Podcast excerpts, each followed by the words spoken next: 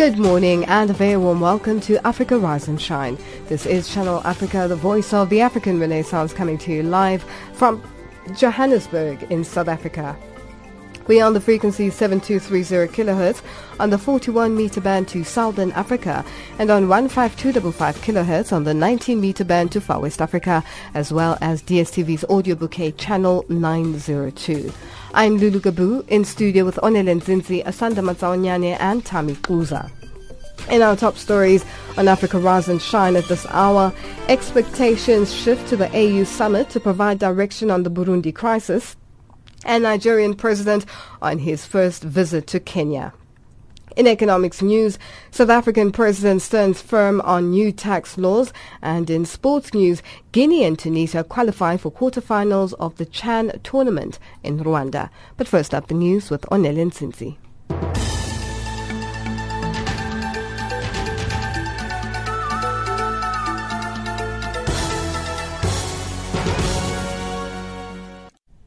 Thank you, Lulu.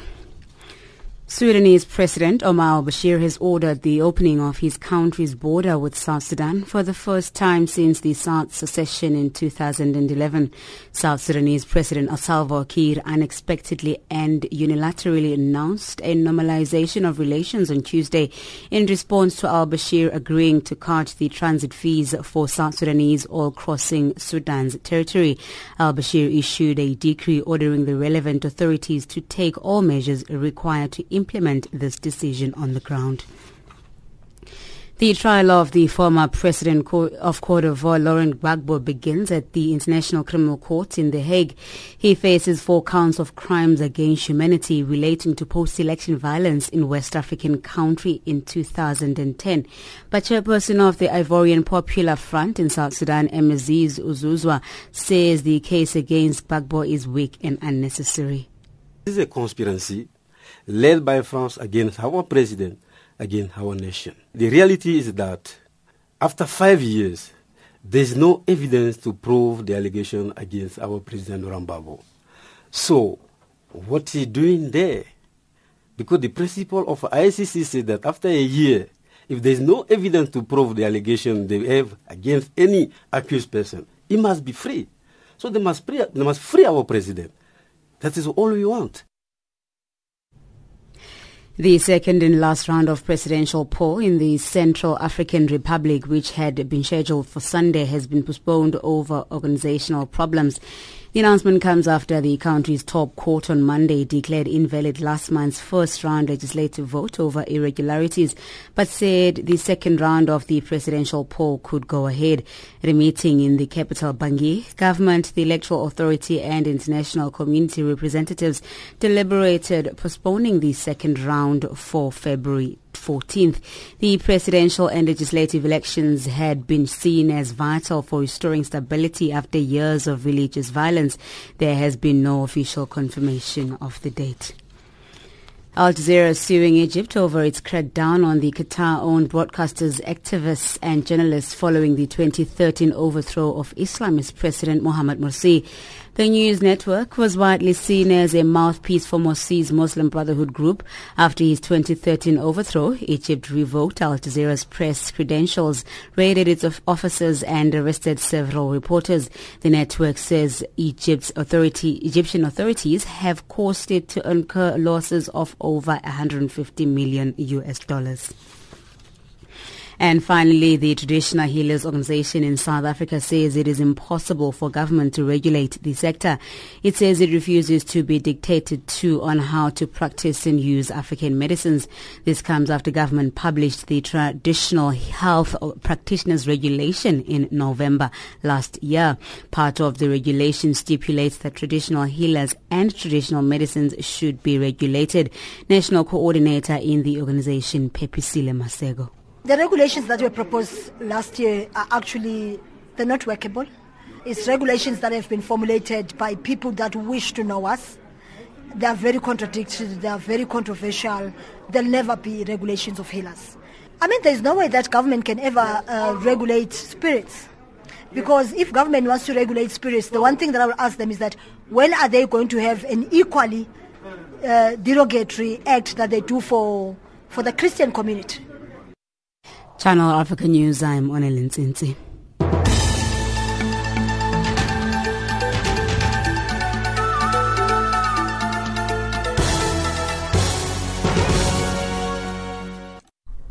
Thank you, Onele. It's 8.05 Central African Time and you're listening to Africa Rise and Shine. We're coming to you live from Johannesburg in South Africa. The UN Secretary General and senior Security Council diplomats have expressed high expectations of African heads of state when they tackle the question of Burundi during the African Union summit in Addis Ababa this weekend. This follows the intransigence of Burundi's government despite council pressure during a recent visit to the country for a return to talks and for the administration of Pierre Nkurunziza to allow an AU peacekeeping mission into the country. Sharon Peace reports.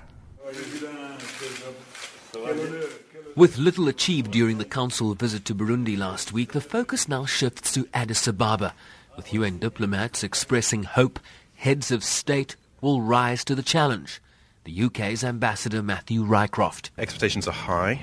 Uh, it's an important moment for the African Union, having set out an ambitious proposal for a peacekeeping force. It's been rebuffed by President Nkurunziza. Uh, when we were there last week, we made the case for him to accept the deployment of an international presence. It doesn't necessarily have to be a full peacekeeping force. It could be observers, it could be monitors, building on uh, the few who are already there. The United States Ambassador Samantha Power co-led the mission to Burundi. We think it's extremely important that the uh, very scant international presence in Burundi be substantially expanded. That was a cri de coeur that we heard from many of the individuals and organizations that we met with. You know, please come, provide independent information, monitor what's going on. She emphasized the importance of getting that international presence in place as soon as possible. The mere presence itself can serve as a deterrent. Uh, it has in other in other circumstances. So we hope that the African Union will be successful in realizing the force that it has already authorized.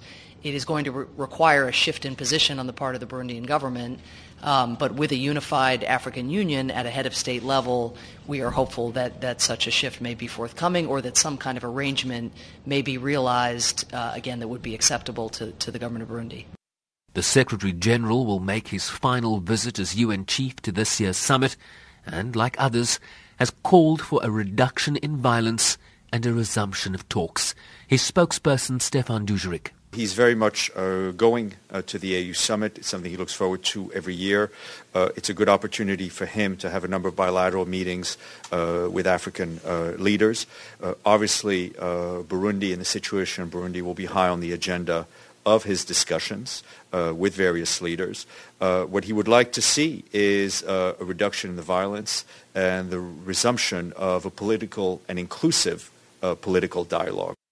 All eyes will be on that AU Peace and Security Council meeting and how the members will proceed after Burundi's unequivocal rejection of its decision to authorize a 5,000 strong peacekeeping presence for the country. In addition, heads of state must also grapple with the slow implementation of the IGAD-led peace deal on South Sudan, with serious concerns expressed here just this week after parties failed to form a transitional government by a January 22nd deadline. I'm Sherwin Bryce in New York.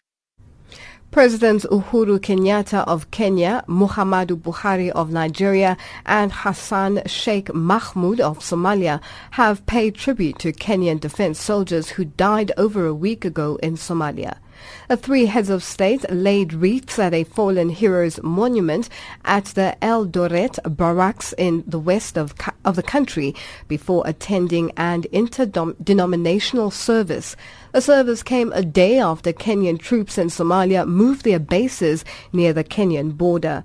An unknown number of Kenyan soldiers assigned to the African Union mission in Somalia, AMISOM, were killed when Al-Shabaab militants overran their camp in El Ade, south of the country over a week ago. Sarah Kimani reports. Nigeria's President Muhammadu Buhari is on his first state visit to Kenya. Together with his Somali counterpart Hassan Sheikh Mahmoud, the leaders joined a solemn memorial service in honor of Kenya's fallen soldiers. Hundreds of Kenyan soldiers, some of them survivors of the ill-fated attack, and their families attended the interreligious service. The fallen soldiers were eulogized as heroes and patriots. Kenya's President Uhuru Kenyatta. When the enemy attacked, they fought with great bravery to defend their camp, to protect each other, and to defeat an enemy in a foreign land that threatens all of us here at home.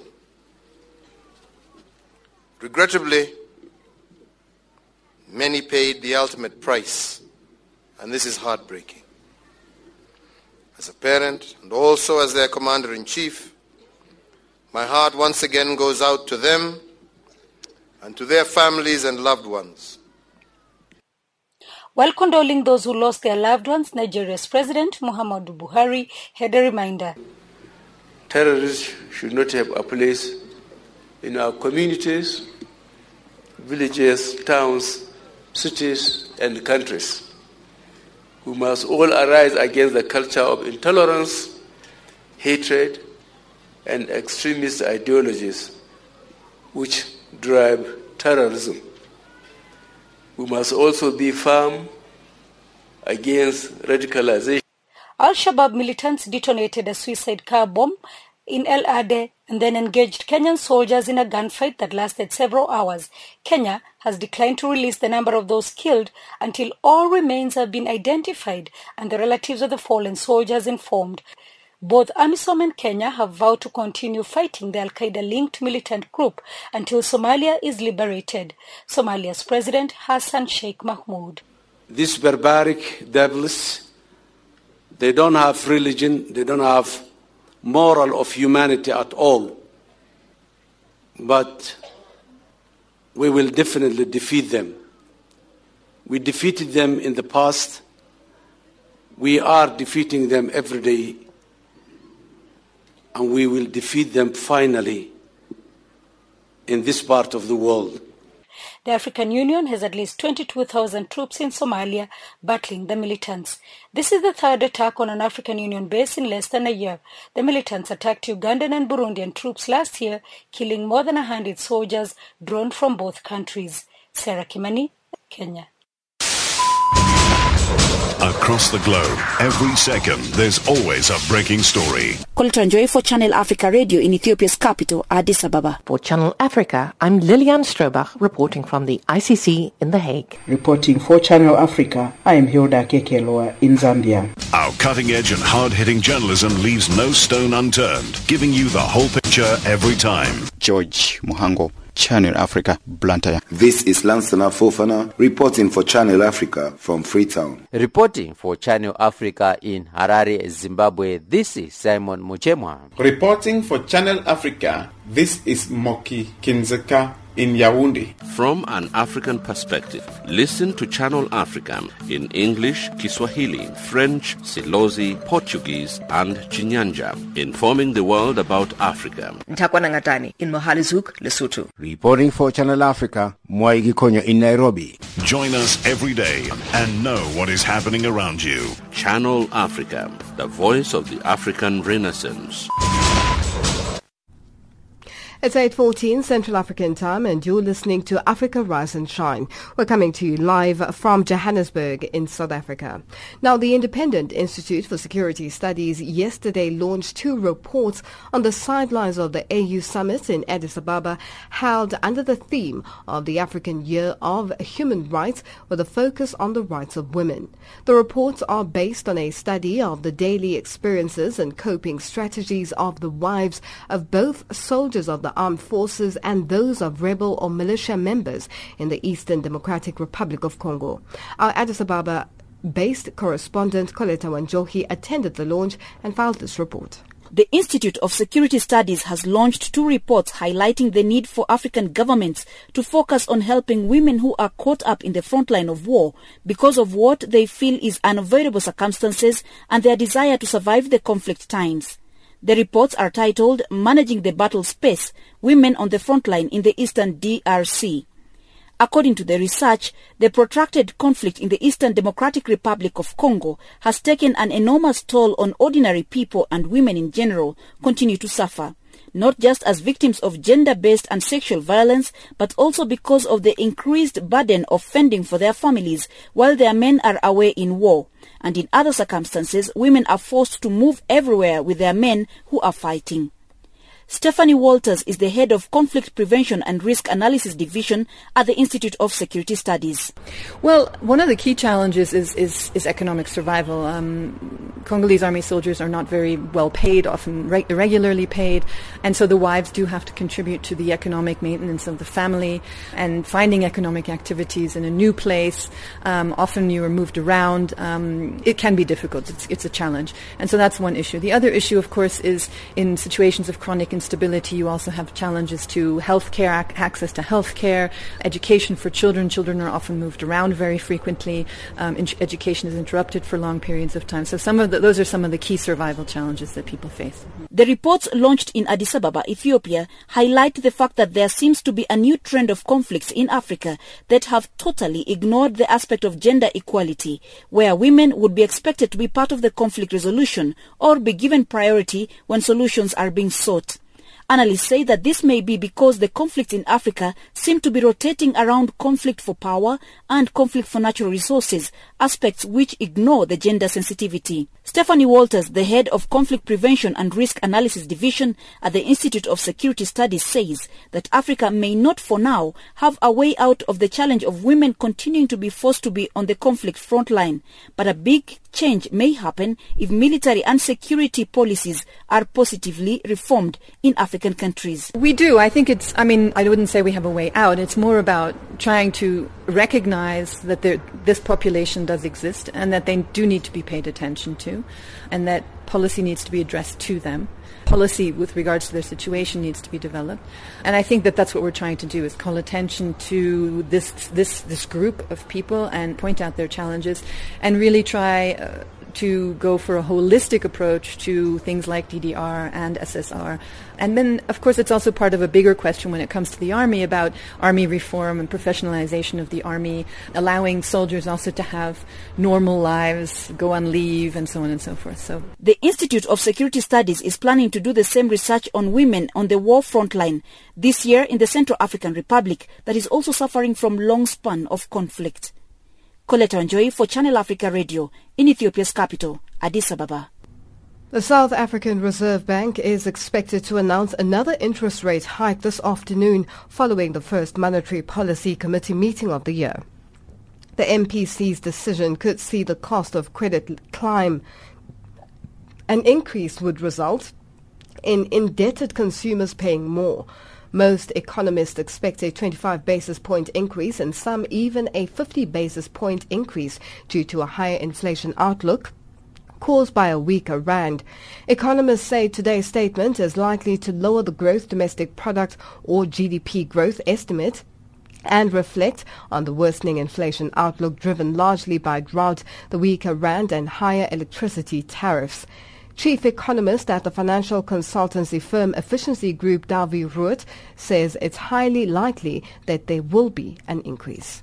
I'm afraid yes. There are a couple of reasons why I think that we can expect further interest rate increases, or the arguments for against. The most important argument against a further hike in interest rates has to do with the South African economy that's really battling. But some factors that's actually suggesting that we should be increasing interest rates are factors like, for example, especially the Americans that recently started increasing interest rates in the United States, and they are the biggest economy in the world. And whatever the Americans do in terms of monetary policy, many other economies, including South Africa, usually follow. Secondly, and you've mentioned this already, we have significant inflationary pressures building up in the South African economy because of factors like a weaker currency and, of course, the drought. And the only way that the Reserve Bank can combat this is, of course, by increasing interest rates. I think that since interest rates are going to go up, perhaps over the next couple of months, a couple of times, I think it will be better instead of going for only a 25 basis points increase, rather to go for a 50 basis points increase and get it over with.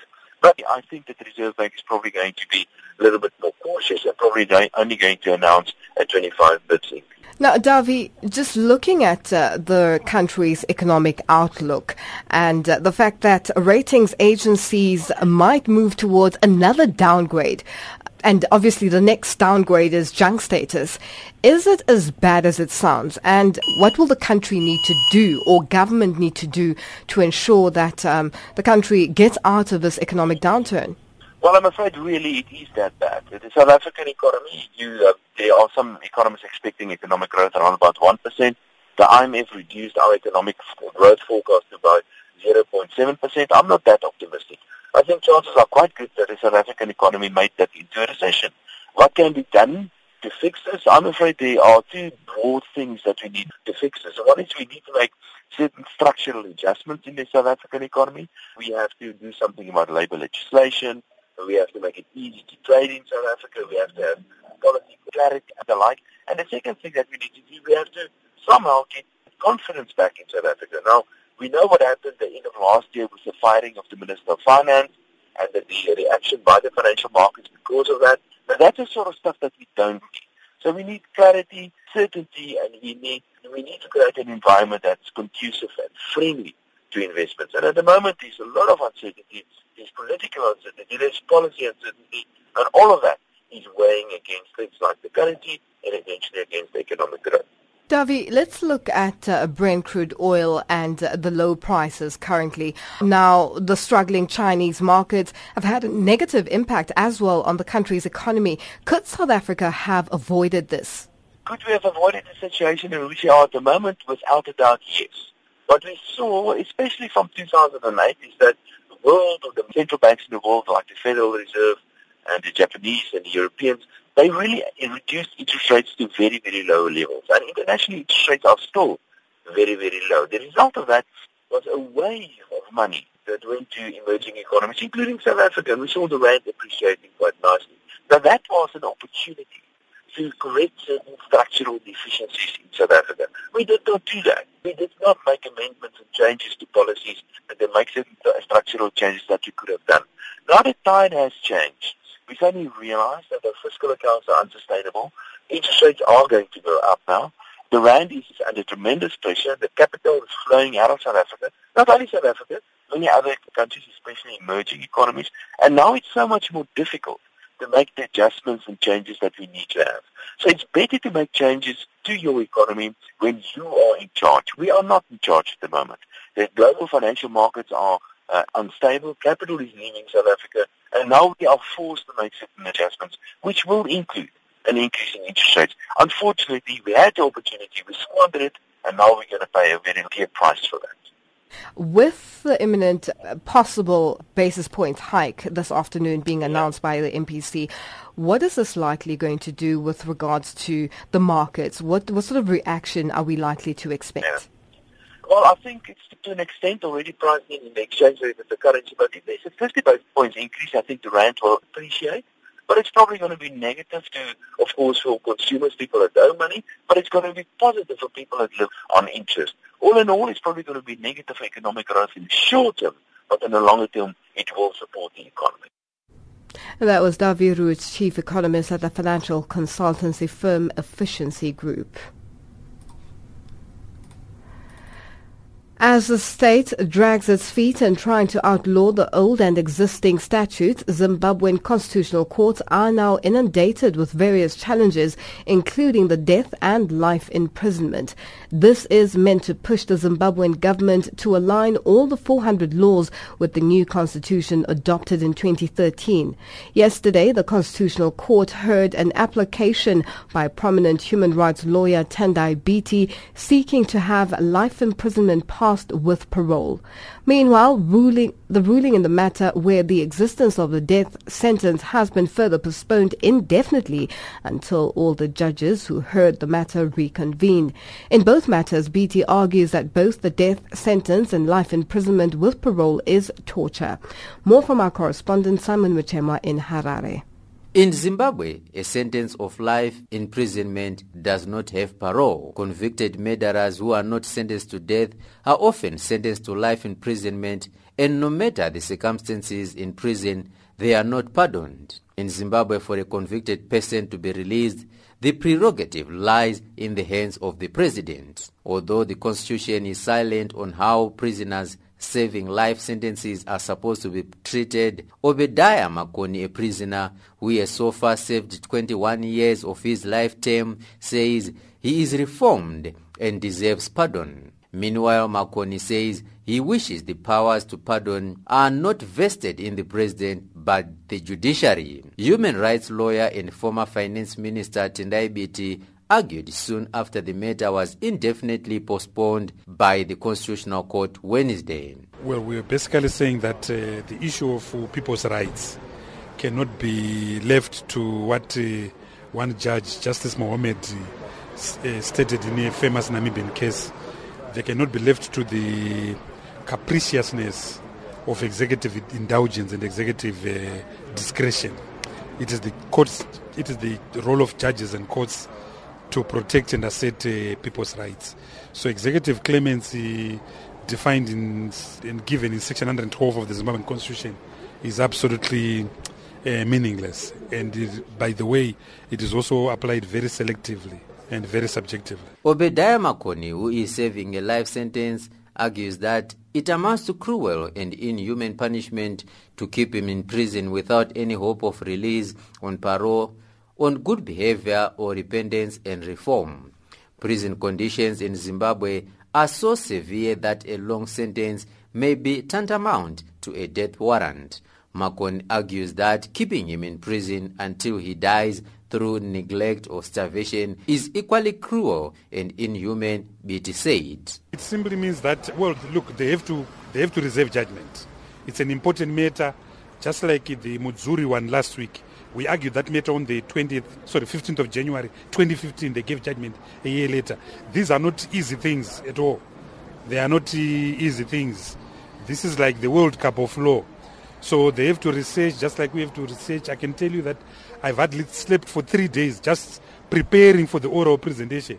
Never mind the preparation of the of the court papers. So this is not easy at all. And I stand there in 20 minutes trying to summarize, you know, Mauritius, whatever, whatever, whatever, German and so forth. So they have to reserve judgment because these are not easy. These are not easy uh, issues.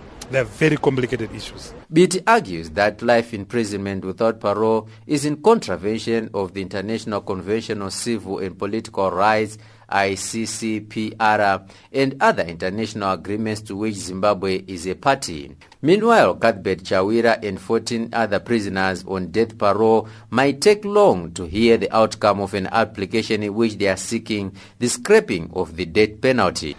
The Constitution is very silent on these things, so it becomes a question of interpretation. The Constitution says a, person is entitled to the right to human dignity. The Constitution says that uh, no one shall be subjected to torture, cruel, or degrading treatment. That's what the Constitution. So we, we you then measure what the Constitution says with the facts. So last uh, two weeks ago, in the case of Cuthbert Chawira and others, we were arguing that failure to execute prisoner sentenced to capital punishment timelessly becomes cruel and therefore in breach of, of section 53 also it's a breach of his uh, right to human dignity we are hopeful for a confident outcome you can't just put me in prison for life and throw away the kids the keys as it were that also becomes so cruel because that punishment becomes disproportionate to what I would have uh, done. Reporting for Channel Africa in Harare, Zimbabwe, this is Simon Muchemwa.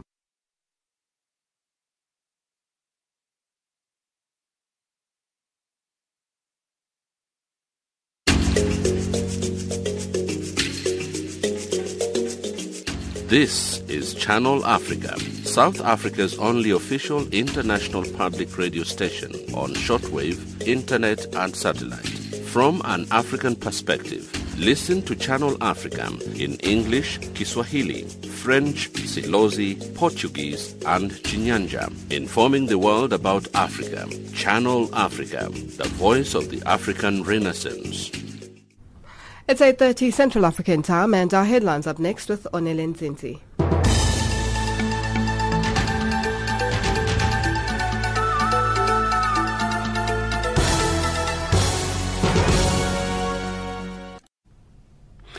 An F-16 fighter jet crashes in Egypt during a training drill in an undisclosed location in the country, killing the entire crew. Sudanese President Omar al-Bashir orders the opening of his country's borders with South Sudan for the first time since the South secession in 2011. And Gambian President Yahya Jammeh fires three government ministers in a department reshuffle. Channel Africa News, I am Onelin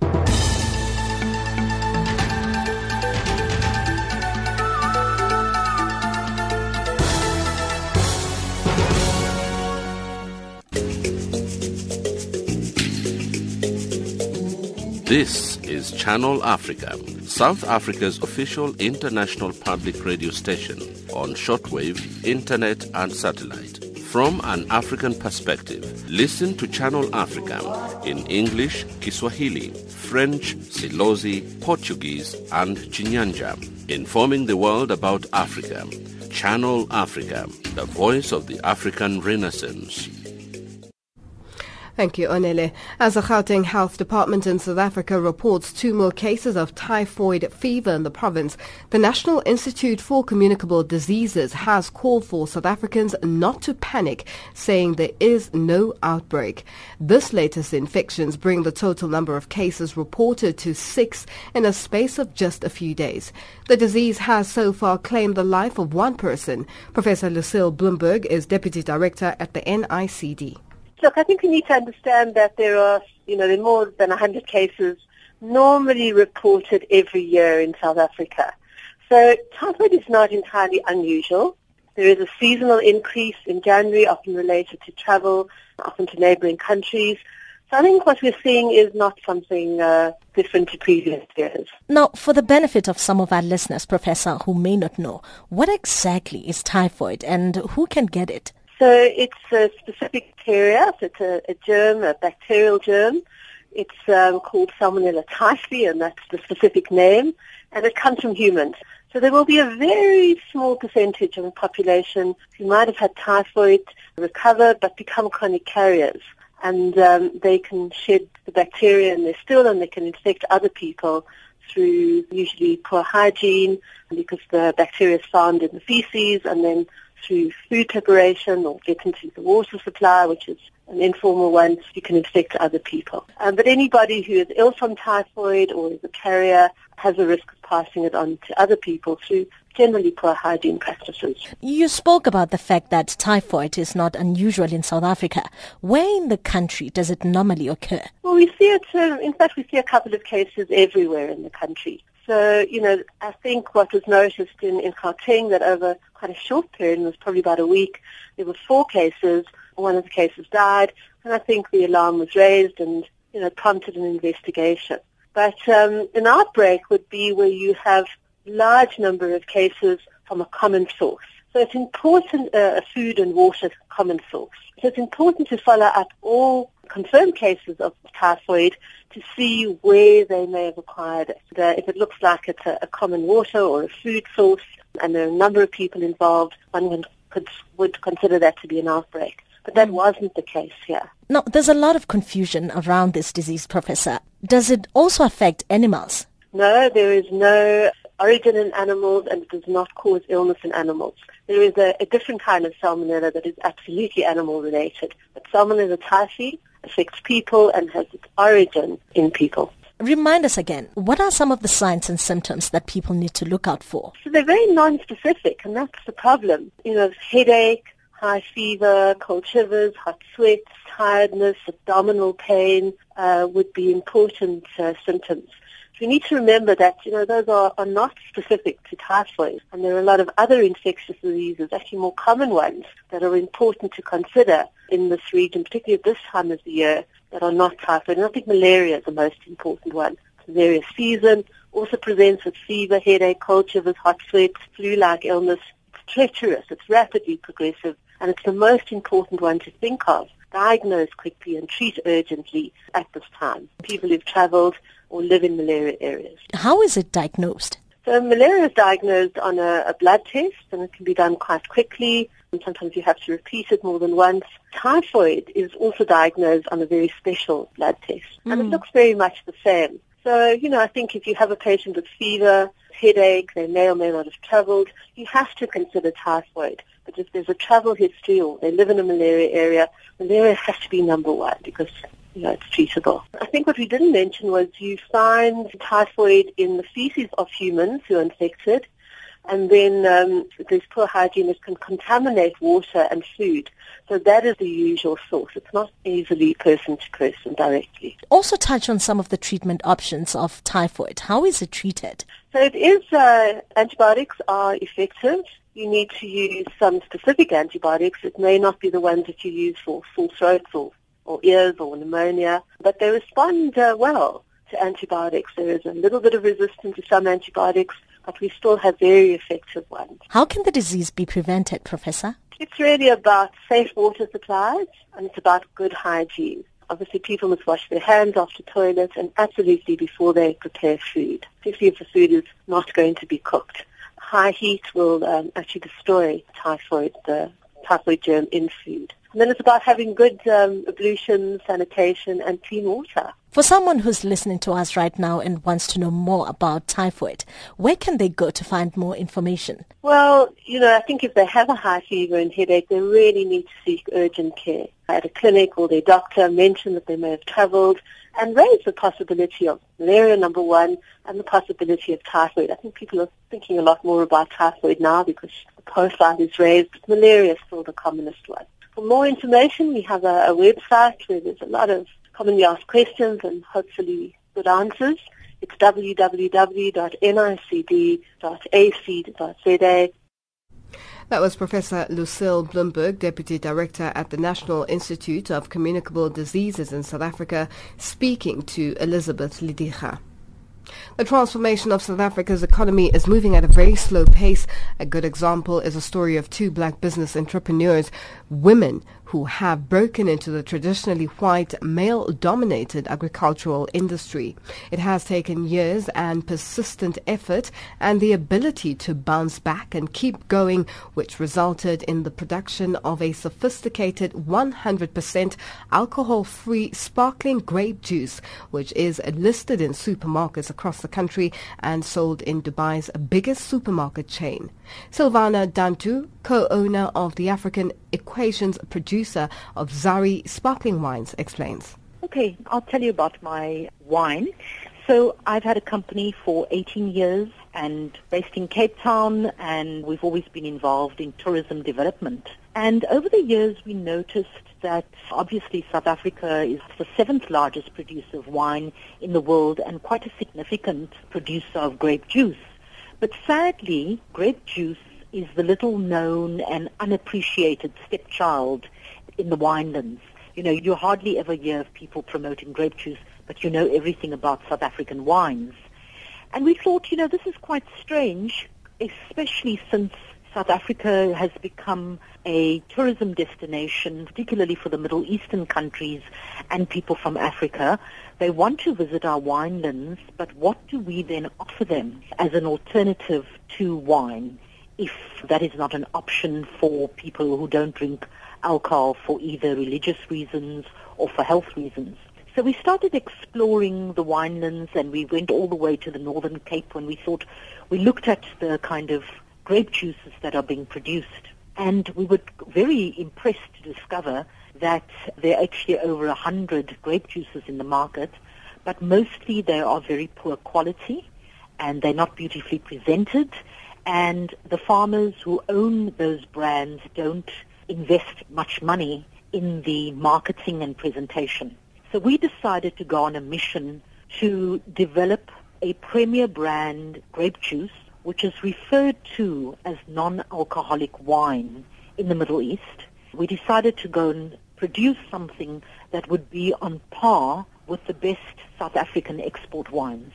And after two years of research, we came up with a recipe and we approached a wine estate to work with us and we then produced our product called Zari. It's spelled Z-A-R-I and Zari in India it's pronounced Ziri. And Ziri is the golden thread that you would find in a piece of kind of Persian fabric like a sari. So the metaphor is that this is of good quality and it has integrity. What would you say has been the challenges when it comes to breaking into the traditionally white male dominated agriculture industry in South Africa?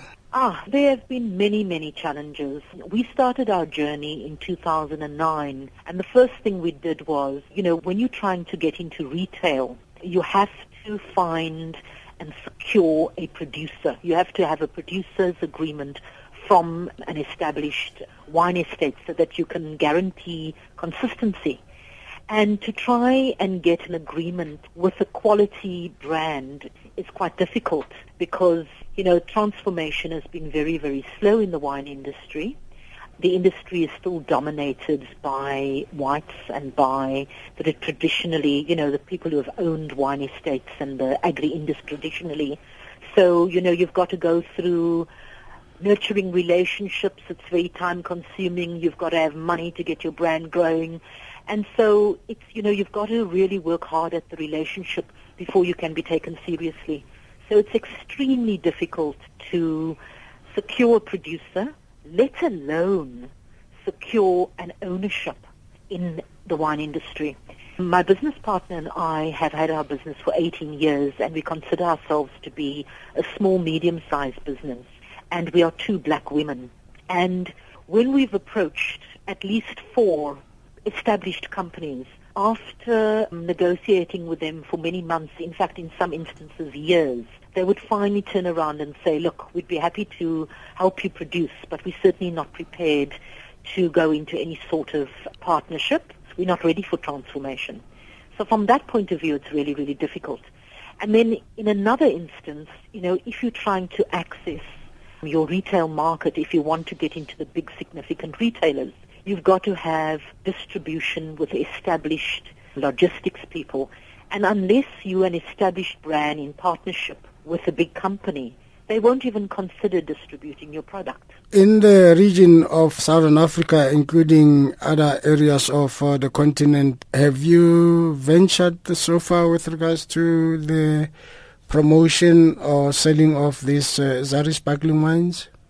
I'm one of these people that I'm on the 24-hour work shift here, you see, because I spend all my time writing to various agents and so on. So we've attended some shows in Africa. We've been to the Congo, Brazzaville.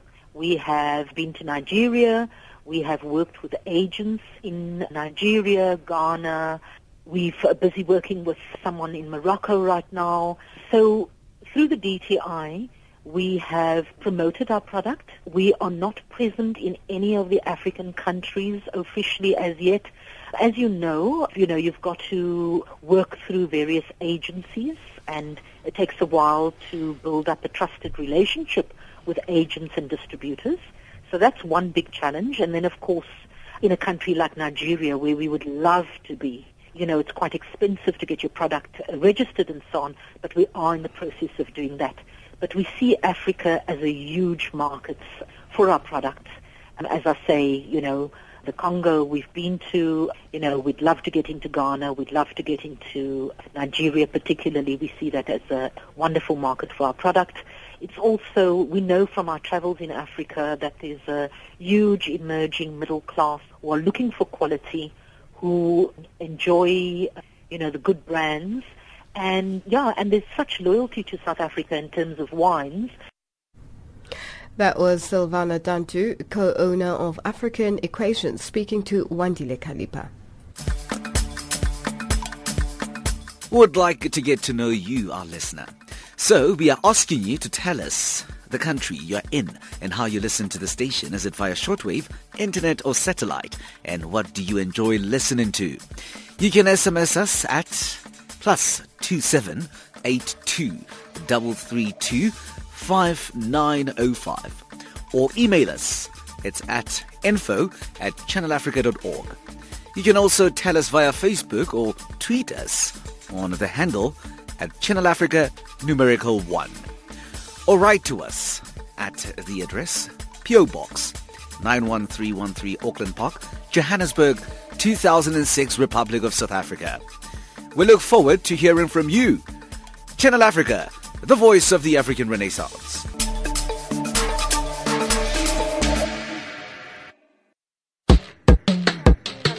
To Africa Midday. Get to know Channel Africa and all the people who bring news, views, and great African entertainment.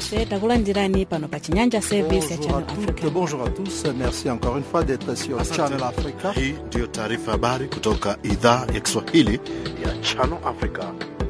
You can now catch Channel Africa on DSTV Audio Bouquet, Channel 902. Channel Africa, the voice of the African Renaissance. It's 8.45 Central African Time and you're listening to Africa Rise and Shine. We're coming to you live from Johannesburg in South Africa. Our economics update up next with Asanda Matsawanyani.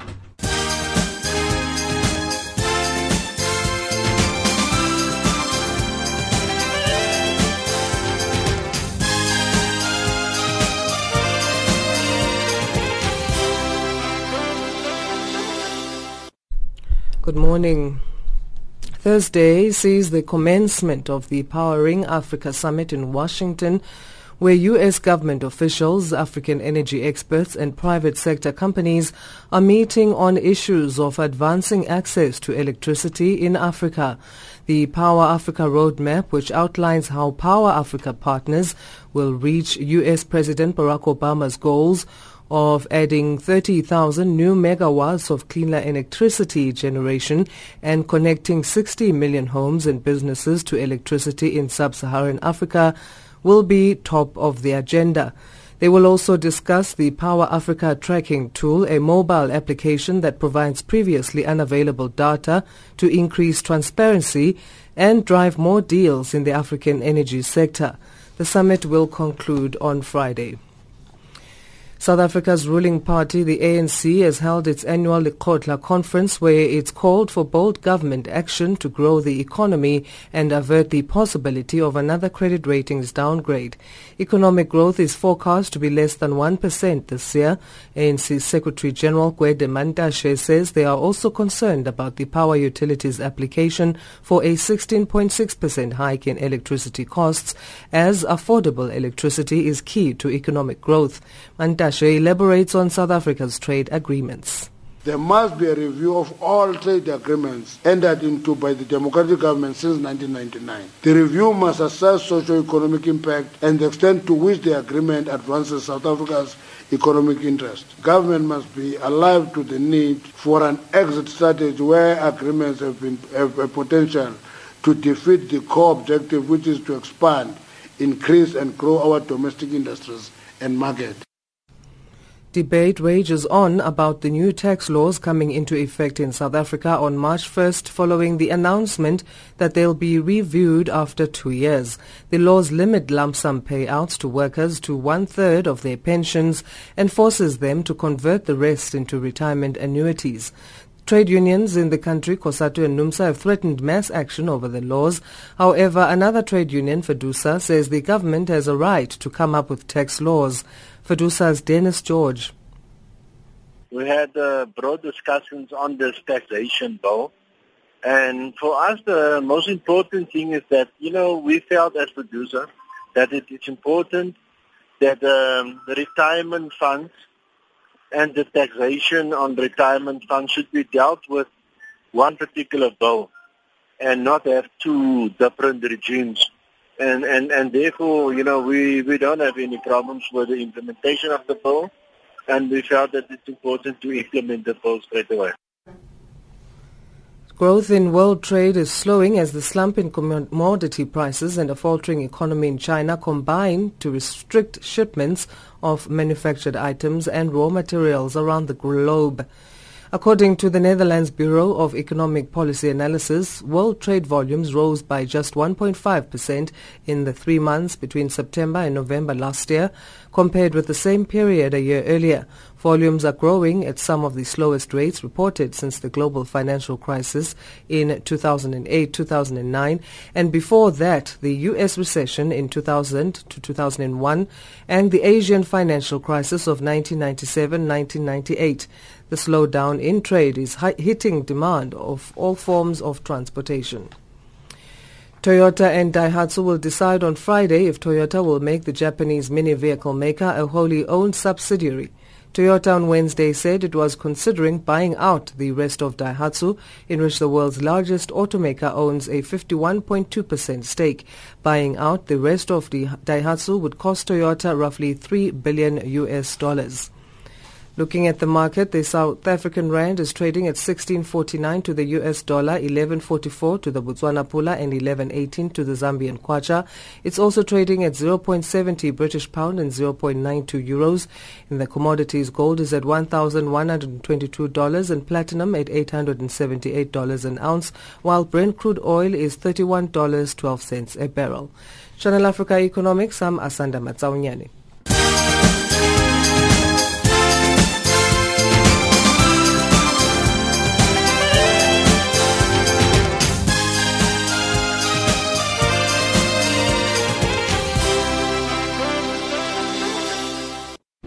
Thank you, Asanda. Our sports update up next with Tammy Kluza.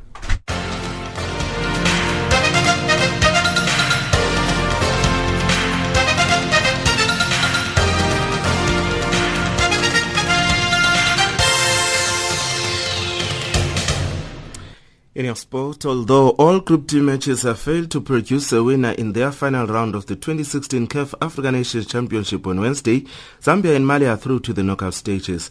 Both matches were staged simultaneously and the group leaders Chipolopolo faced the Eagles of Mali and the match produced a goalless draw. In the other match, a late striker by Jeffrey Sserunkuma ensured that Uganda and Zimbabwe played out to a one-all draw during their final of the 2016 CAF African Nations Championship Group D encounter on Wednesday afternoon at the Umuganda Stadium. South Africa's national women's soccer team Banyana Banyana are in the second week of their first phase of the preparations for the Rio Olympic Games set for August in Rio de Janeiro in Brazil. Banyana coach Vera Pauw says that she aims to use the little of underdogs to the surprise package of the tournament. Our target is that we want to make an impact over there. We want that after the Olympics, nobody's ignoring us anymore. We're the team that nobody knows. Um, we are. We have the players that nobody know, and after the Olympics, that will be behind us because I'm absolutely sure that the, the core of this group is better than many players that have professional contracts at the moment. So I do hope that the lives of the players really change, that they will sign contracts abroad after the Olympics. FIFA presidential candidate Jerome Champagne says that one of the first things he will do if he wins his bid next month is to re-examine the dates for the 2022 World Cup in Qatar, proposing to move the tournament back from November and December to late spring. Champagne says that he would consider a top priority to put back the dates of the 2022 World Cup on table if he wins his bid absolutely sensible. And if I'm elected president, I will reopen the issue because I want to defend the European leagues, but not only the European leagues, all around the world. We need to reassess this question. Yeah. And finally, former Open champion Louis Oosthuizen is a joint leader in day two of the Commercial Bank Qatar Masters. He has an impressive 7 under par after a round of 65 in windswept conditions and level with Pablo Larrazábal. Nick Dye reports. Being brought up on the South African coast and considering his open pedigree, it's no surprise that Oosthuizen was licking his lips at the prospect of a blustery week. He has a remarkable record for starting the year too, having won his first event in four of the last five seasons. Larrazábal, too, loves challenging conditions. The former French Open champion relishes the wind, and he can reflect on an excellent bogey-free start when he hit 17 greens in regulation. The two are one clear of the field, with the likes of George Coetzee and twice winner Paul Lawrie only two strokes back. Sergio Garcia and the defending champion Branden Grace are two under par. And Pablo Larrazábal hopes for better chances as conditions looks good with these conditions is, is very good. And um, I put myself uh, with, in, in a lot of, of birdie chances. And uh, and uh, that was that was key. I mean, to, to have uh, always uh, a, a birdie putt is, is, is key. That's the end of our sport and back to Lulu Gabu. Africa, rise and shine. Africa, zorka. Africa, amka na ungae. Great, that wraps up Africa Rise and Shine for today. For myself, Lulu Gabu, producer Leander Maume, technical producer Adrian Kenny, and the rest of the team, thank you for joining us. For comments about our show, send us an email at info at channelafrica.co.za or send an SMS on 277 969 57930 or tweet us at Rise Shine Africa. Now, taking us to the top of hour for the news is Wizkid with a track titled Ojuelegba. It's Legendury Beatz.